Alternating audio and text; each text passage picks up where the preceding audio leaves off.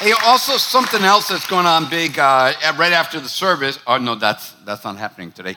Um, so uh, is voting's happening right now, and so you may not like what's going on in America. You may like what's going on in America. You may not like it, but this is your opportunity to get involved in it. And let me encourage you. Normally we focus on the presidential election time. It's like whether you know because you kind of feel like the president's going to change everything. But really, where everything seems to be happening in America is at the school level. Um, and you have an opportunity to vote for superintendent, you have an opportunity to vote for uh, student uh, school council and all that. That's where we tend to villainize public schools and we'll get angry at a school or at the teachers. But really, uh, it, it is the folks that we, we elect for um, this council of uh, teachers that decides what the curriculum is going to be. So this is your opportunity. If you don't like what's being taught, I'm not crazy about what's being taught. This is your opportunity to get involved. All you have to do is Google it, find out your candidate, find out where they stand on some key issues, and then get her done. Vote and change the direction of where we're going as a country. So, last week we talked about the certainty of Jesus, and I'm surprised I still have a job because it was a it was hard. I mean, it was tough to talk about the way that I talked about Jesus, about how he, there was a point when he wanted everybody to know where they stood. And we don't like blunt moments like that when, when somebody tells us right where we stand with them. And we discovered that there is a real charity in clarity. There are times when somebody needs to know exactly where they are with you. And there are times when Jesus communicated listen, unless you pick up your cross and follow me, you'll have nothing to do with me. And I was like, wow, wait a minute.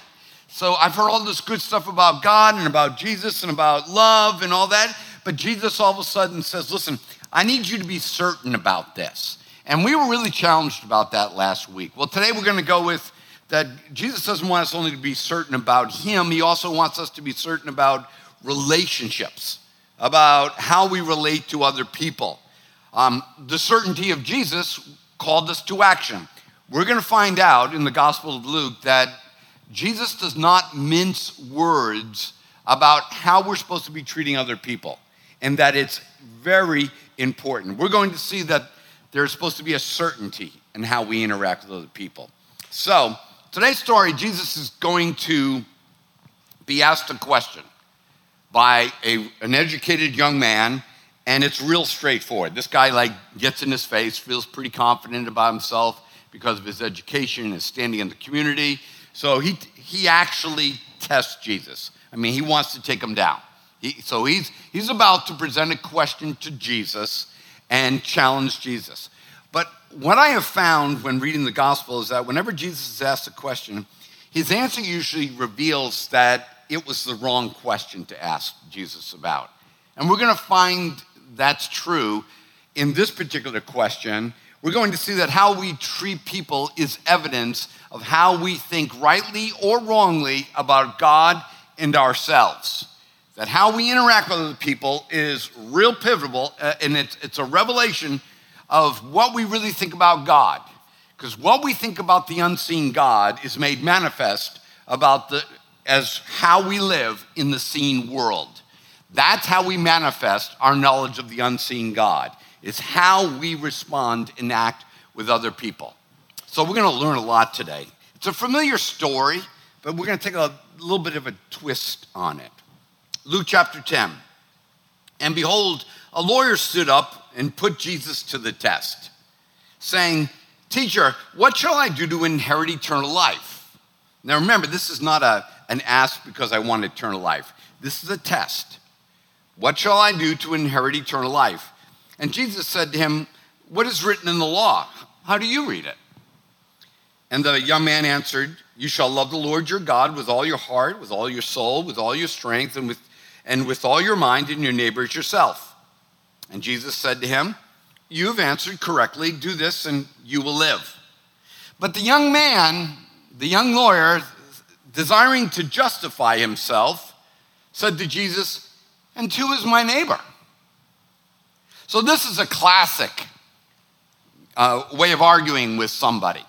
And I get this a lot when people will argue with me about the existence of God.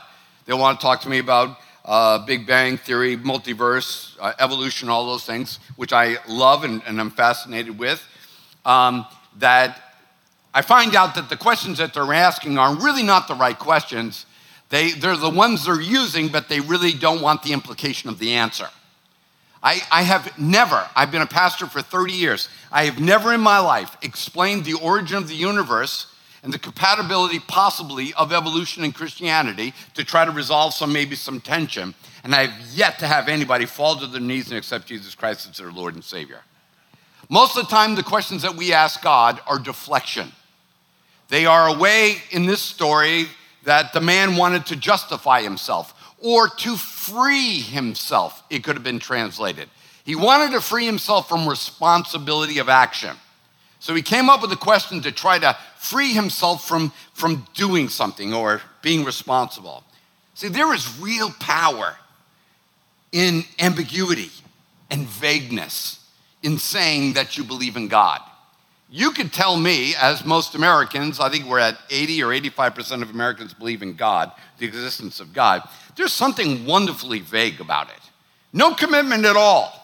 You don't, you're not locked down. You can believe in God, and it doesn't seem to affect anything that we do, but there's a, there's a, a kind of a cloaking that we say, oh, yeah, I believe in God. And it, it really doesn't kind of call you out to any specific kind of responsibility. But you say that you have surrendered to Jesus Christ, there's real clarity in that. That's why I recommend, ladies, if you're dating somebody and I know you want to marry a godly man, do not ask him if he believes in God. All men believe in God at 11 o'clock on a Friday night. Okay? They, they all believe in God. What you need to ask him is, do you believe that Jesus Christ is Lord of your life? And I'm telling you why you will watch some of the, I mean, you thought he was dancing earlier. There's some serious dancing that's going to happen right there. But it's true about all of us.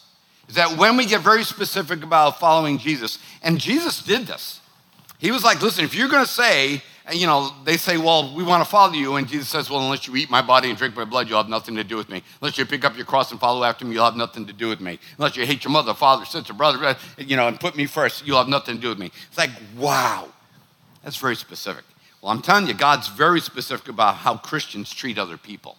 Very specific. There's no ambiguity in it. So we're kind of, I'm, I'm trying to move you from, well, you could walk out of here and say, yeah, I believe in God day. You know, Sunday is believe in God day, or today is believe in Jesus day. And it will change how you respond to what you hear today. So this guy loves his vagueness and hides behind his vagueness. So Jesus drills down on this guy's question. Now, when Jesus drills down on you, it's not going to go well. I mean, if you all of a sudden going to bow up against him and you're going to try to outsmart him and and and you know, so he he I love Jesus. He does it in such a beautiful way. So I want you to remember this that the man is asking a question, who is my neighbor? That's the question. This is not the question Jesus is going to answer. And, I, and, he, and Jesus is going to expose that this is the wrong question. And most of the time when we've read the story, it's like, no, he answers this. Now, if when you when you read it today, you'll see that's not the question. Who is my neighbor is not the question. So, Jesus replied to the man, having just asked, Who is my neighbor? He said, A man was going down from Jerusalem to Jericho, and he fell among robbers, who stripped him and beat him and departed, leaving him half dead.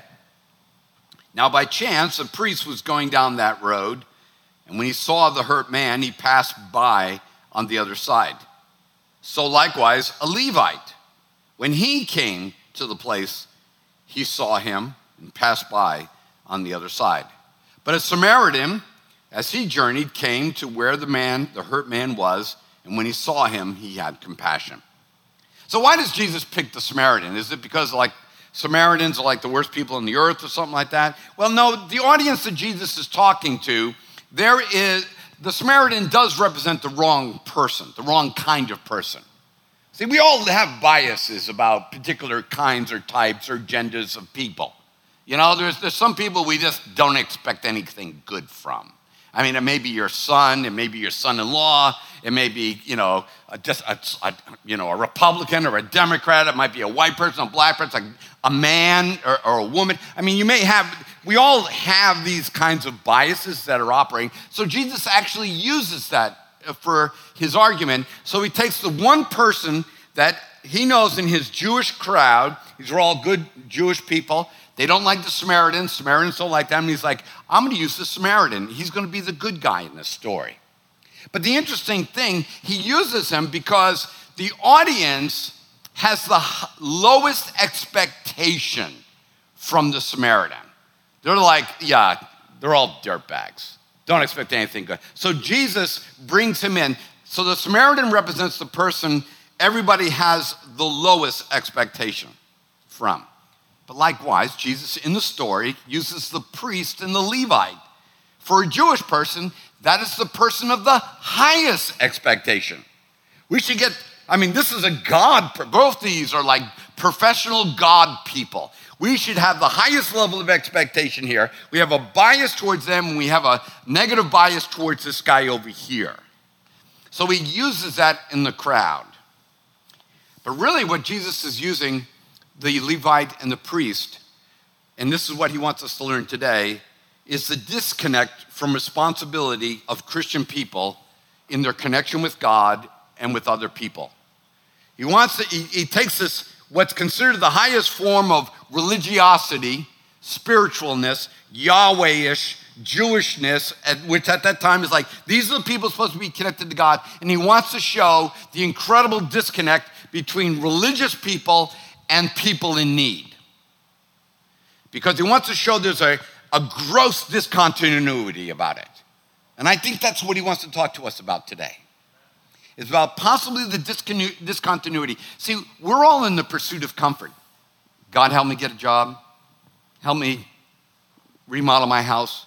Help me get a better car. Help my spouse, my, my kid get a good girlfriend or a good husband. We're, we're all in, in this. But what Jesus is going to be like, this isn't what this is about. This is not about you being healthy, wealthy, and wise. You know, this isn't all about that. This is about your disconnect with the, with the average person that is in need. And that when you want to connect with me, it connects you to this mission of helping other people. And Jesus wants to show that there is no such Christianity where that disconnect occurs. It's an anomaly. So Jesus continues to tell the story. Two religious guys walk by. The Samaritan, who we don't expect any good from, begins to respond to the hurt man. And the Samaritan went to the hurt man and bound up his wounds, pouring on oil and wine. And then he sent him on his own animal. He set him on his own animal and brought him to the inn and took care of him. And the next day, the Samaritan took out two denarii and gave them to the innkeeper, saying, Take care of him and whatever more you spend, I will repay when I come back. So then Jesus decides he's going to ask the man a question, the right question. Which one of the, these three do you think proved to be a neighbor to the man who fell among robbers? And the lawyer said, The one who showed him mercy. And Jesus said to him, Go and do likewise. See, this is brilliant. The question, the question was, who is my neighbor? It's like, well, who am I supposed to help? Who am I supposed to get involved with? See, I can diffuse responsibility. I can offload responsibility by creating ambiguity about who my neighbor is. I don't know. They're not the right kind of person to help. Have you ever had that thought?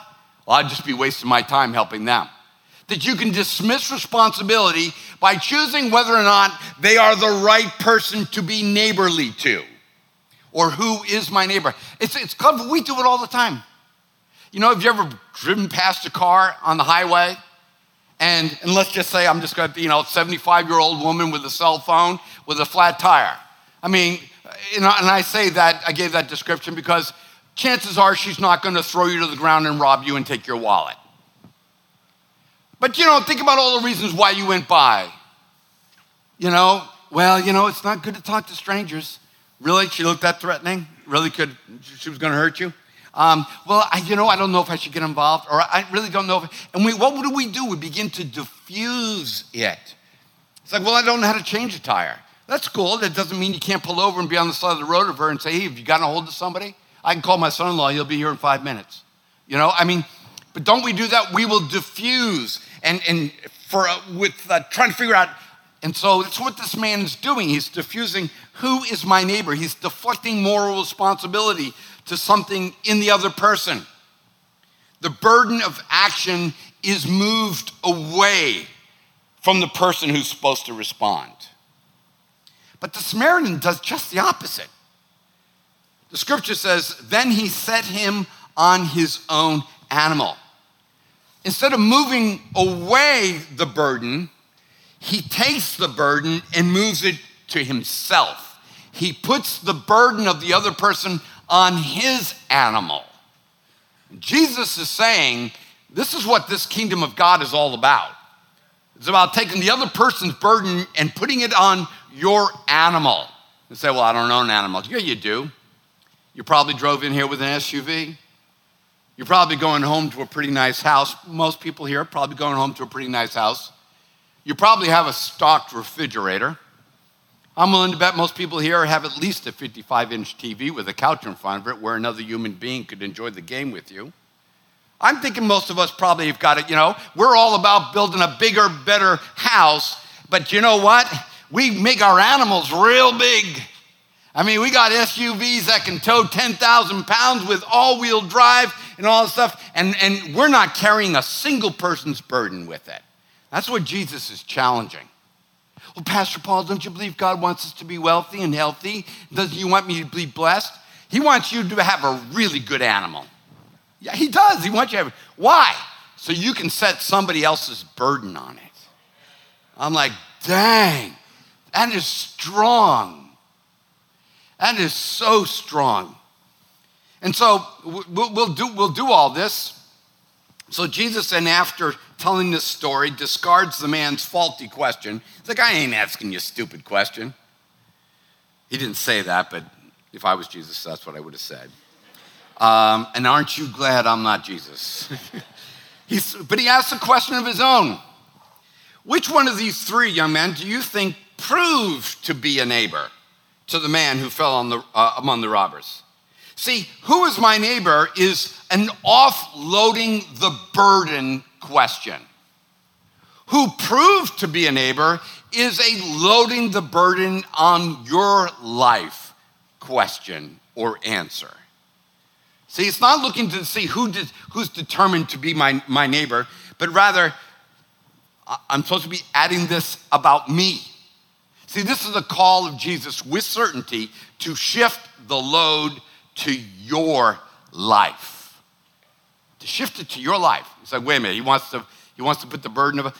Remember, in Christianity, who we called to be like?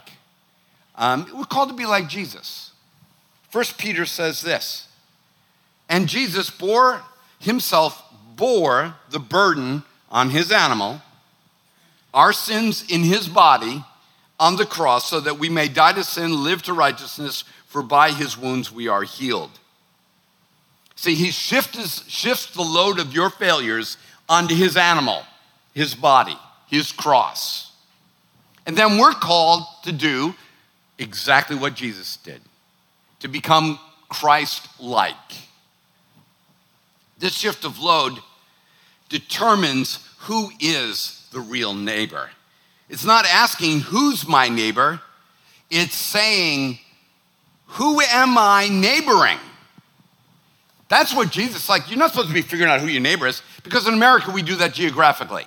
The house on the left of me, the house on the front of me, the house on the behind me. Those are the people that are determined to be my neighbors. And Jesus is like, oh no, no, no, no, no. That's not the gospel. That's America, but that's not. No, in the gospel, in the gospel, it's who you're supposed to be asking the question, who are you neighboring? See, we've all been in that place where the house next to us is vacant. And what do we do? Um, and I get prayer requests, and I'm, I'm, not trying to make fun of anybody here, and, but sometimes they'll, Pastor Paul, please pray. The house next door is next to us. Just pray that God will move some a nice family in next door. with nice kids that will play with our kids, you know, and that they will move in and that God would bring like a Christian family to us. And Jesus is like, what? It's like, no, you should be praying, Jesus, the house next door is, is empty next to us. Please move somebody in with a burden that can come right next to me so that I can offload their burden into my nice, pretty house. You know, that's the gospel.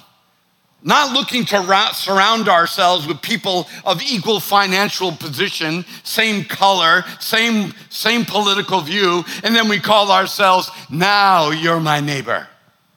It's like, no, God, move somebody in next to me that's whacked. Somebody that's weird, somebody who's lost, somebody who's desperate. Bring me a broken family. I don't know why I'm saying it like that, but I, feel like I should be on TV like a gospel preacher or something. Well, I am preaching the gospel, so I guess I am, and I am on TV. So, hey, we're there, baby. Uh, so, I'm not trying to be anybody, I'm being me. So, but that's the whole thing, though, is, is that he wants us to make a difference in other people's lives. Instead of surrounding ourselves with neighbors of like, you know, basically, what do we really all want? We want neighbors that don't bother us. Oh my goodness, that's exactly me. We want neighbors that look like us and don't bother us. And Jesus is like, you're planning out the wrong life. The question is, is, you know, are you neighboring? And if you're not giving mercy to somebody, you're not neighboring. You're proximate, but you're not neighboring unless you're giving mercy. That really challenges us.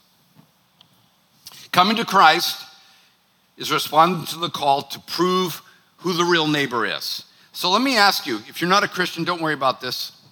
You don't have to answer. But I, if you're not a Christian, you, I think you might start be getting impressed with what real Christianity looks like. Um, so if you're a Christian here, ask yourself this question Whose load am I shifting on my animal? Because that's what Jesus is saying. Um, whose load are you shifting onto your animal? Because that's real Christianity right there. And Jesus was said this in very clear terms. I watched this home decorating shows with Susan, No Demo Remo, Reno, um, all the different shows that are there. Um, and I hate them. I hate every single one of them. I, I just, you know, everybody's getting subway tile and this done. But you know what I hear a lot? And I watch them because I love my wife and she watches football. And it's, it's kind of a deal that we make with each other. But on those shows, I, I hate it because usually there'll be this couple that despises their house. Ugh, you know, it's like they've lost the blessing in their house, so they start despising their house.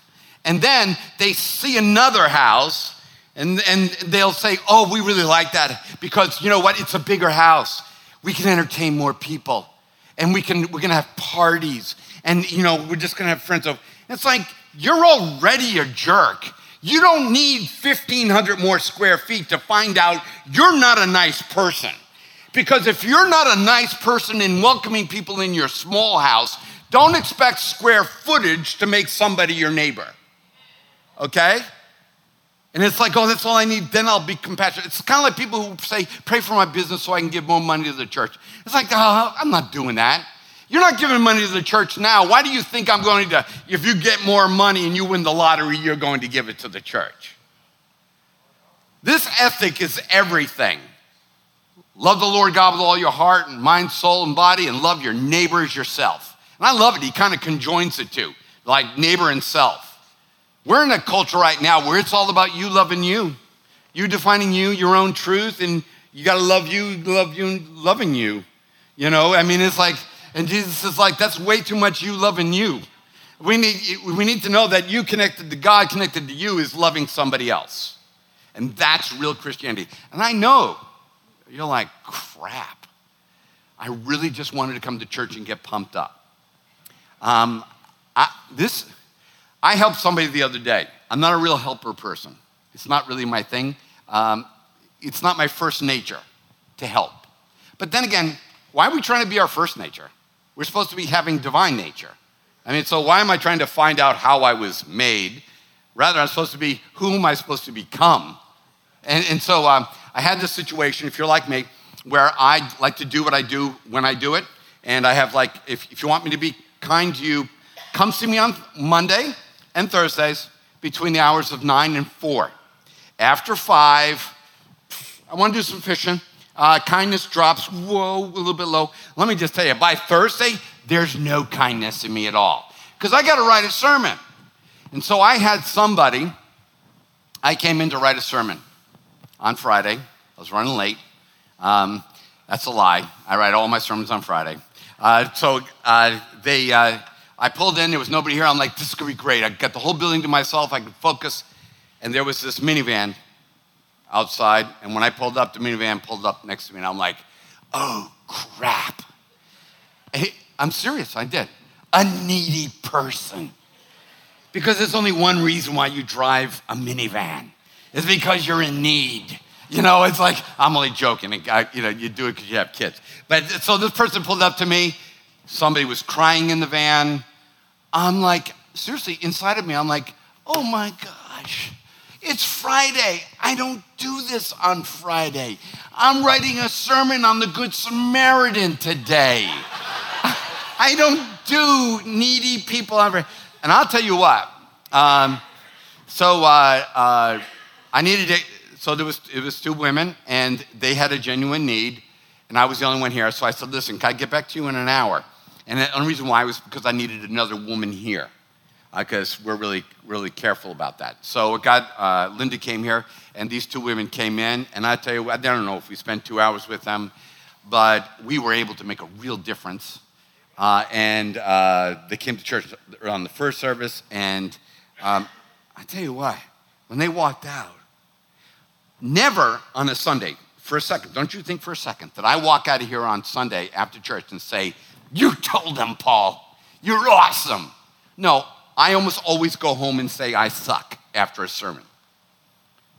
But I'll tell you what, after me and Linda helped this woman and her daughter, and they walked out, and we told them how we were going to help them and how we were going to minister to them, and everything was going to be okay, I was like, Yes, I'm freaking awesome. You know, I mean, it's like, uh, why? Because that's Jesus surging through me. You know, it's like, wow, this is what it's like to be God. And I know that sounds scary, and I didn't say I was God, but this is what, because God's all about love and about giving and helping people with burdens and taking burdens off of them and carrying burdens for them. So I'm just telling you, your new house, your new job, your new girlfriend, your new, it's not going to give you the pizzazz that you want. When you start helping people, taking the burden off of them and carrying some of that burden for them, man, it feels great. One of the greatest destroyers of our society, our marriages, and our families is called pass. I hate this word passivity. Passivity. And it's, it's, uh, it's what destroys a marriage. It's what destroys friendships. It's what destroys a society. It's a real thing. And that's really why it's kind of funny and it kind of blows me away a little bit because um, passivity is weird. Because I'm into the world of science, and in the world of science, we don't believe in an uncaused effect.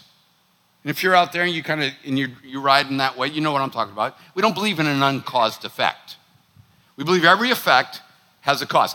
Side note if you're an atheist or you're an agnostic, you say, well, what about God? Well, God's not an effect, but we can talk more about that. Therefore, he doesn't have to have a cause.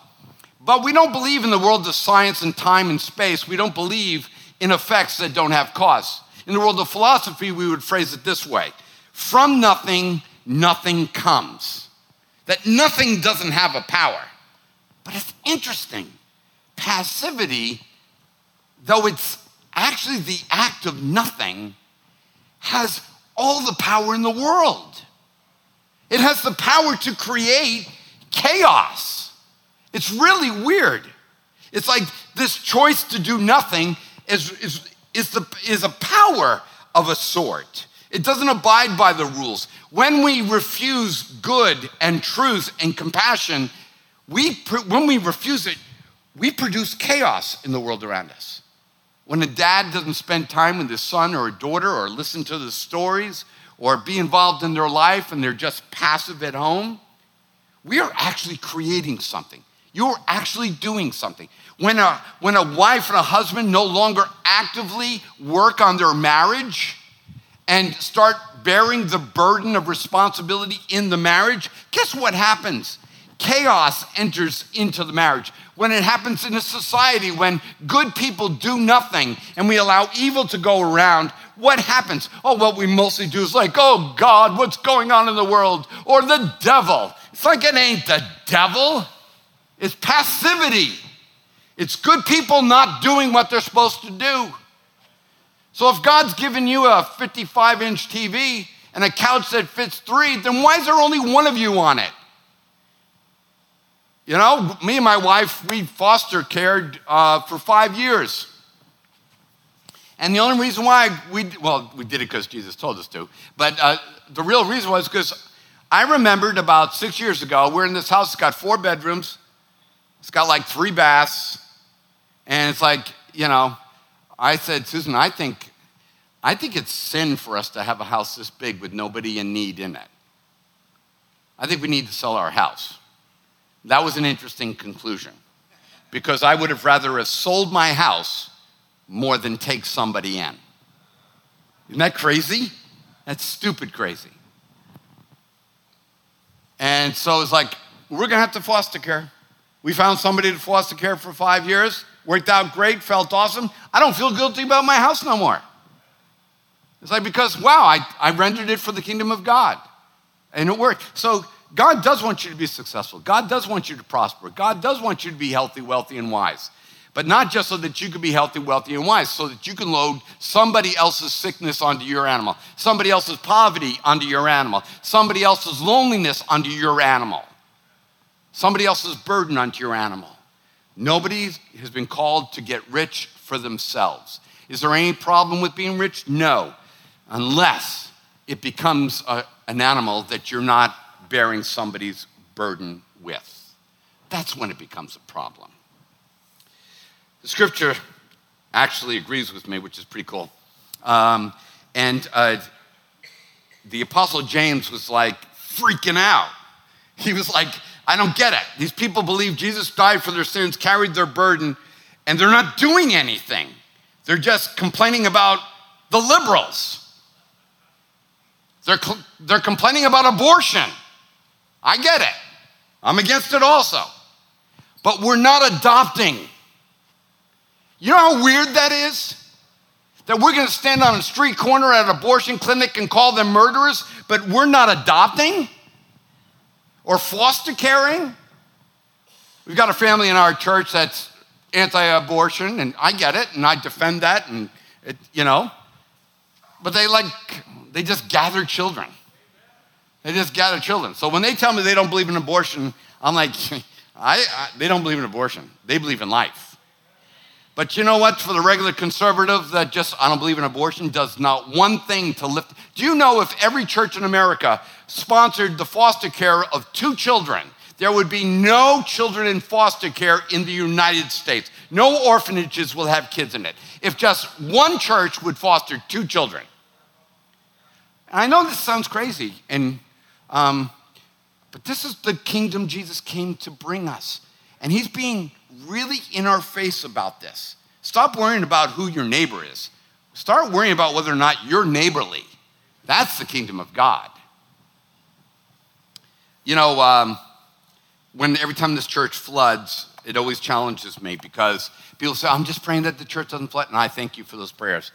But I got to ask myself, is this church worth rebuilding? Would Charleston miss Crosstowne Church? Are we worth rebuilding? Are we worth saving from a flood? Oh, every church is. No, not every church is. If we're not doing anything, if we're not ministering to people, if we're not moving the burden, then, then why would it matter if this church floods or gets rebuilt? So James is freaking out. He's like crazy and just, you know, and, he, and he's like, listen, Christians, you got to figure this out because this isn't what Jesus came to do. In James chapter 2, what use is it, my brethren, if someone says he has faith, but he has no works? can that faith save him? If a brother or sister is without clothing and in need of, a, of daily food, and one of you says to him in a pious voice, Go in peace, we'll be praying, be warned, be filled, and yet you do not give them what is necessary for their body, what use is this? What use is this Christianity if it doesn't lift the burden of another person? Even so, faith, if it has no works, is dead being by itself. He's not saying that we got to work our salvation to be saved. He's just saying if we got the commitment of Christ selling out to Jesus right, it will change how we deal with people. And I will tell you what, you just love people, administer to people, you won't have to prove the existence of God using science. You won't have to study philosophy to come up with a good cosmological argument against nothingness. You start carrying the burden of other people, people will say, I want what you got.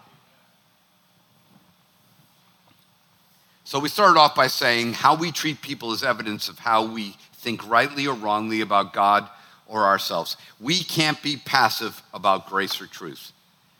Neighboring is not a geographical designation. Stop praying for good neighbors.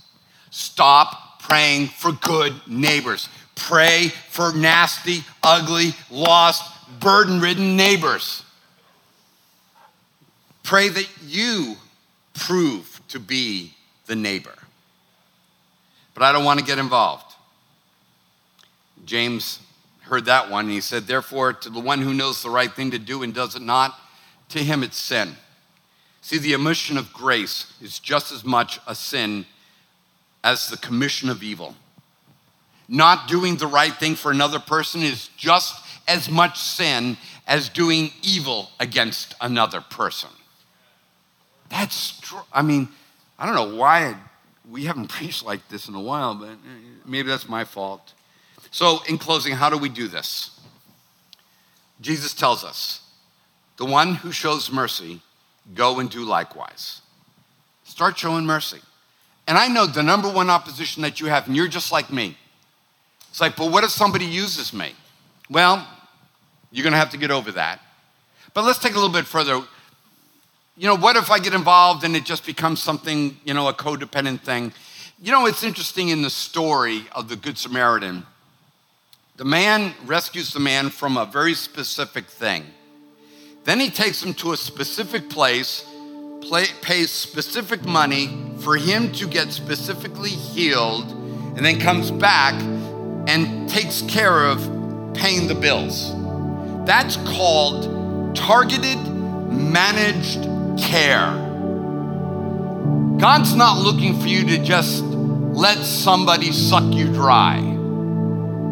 If that person, after experiencing mercy, does not want to become a person who, person who wants to extend mercy, then that's the end of it. Jesus fed 5,000 bread. Then he fed 4,000 people bread. And he's walking along, and the people are like, Hey, Jesus, by the way, it's five o'clock. Hey, how about some more bread? And then Jesus says, All right, unless you eat my body and drink my blood, pick up your cross and follow me, you'll have nothing to do with me. See, the mercy was targeted and it was managed. God is not calling you to be used by somebody because that's not mercy. He's, he's calling you to help somebody remove a burden so that person can experience mercy so that person can give mercy. So that's what God wants us to start doing. He wants us to speak mercy, serve mercy, stop to do mercy, and spend mercy. That's what He wants us to be about. You're going to go to the polls hopefully tomorrow and you're going to vote. And what are you hoping? You're hoping that we will elect the right people that we can pay to do the right things. That is not going to change America. We are a city set on a hill. We are the light of the world. We cannot offload our generosity and our truth and our compassion to an elected official. It is ours to do. It is the burden that we are called. So speak mercy at work. Serve somebody. Stop to do mercy. Pull over to the side of the road. And so you can't change the tire. Just stand with them while they're waiting for somebody to be able to change it. Use your money to lift the burden of another person in your life. But before you can do this, we want to invite you. In order to show mercy, you've got to be able to receive mercy. Because I know you want, I know that if you really tasted mercy, as good as it is as God gives it, that you'll want to share it. And as we invite you up to communion, we're not just remembering what Jesus did for us. We are we're remembering the act that he saved us. But we remember that this act is also kind of like a fractal. It's kind of a template. It's like go and do likewise.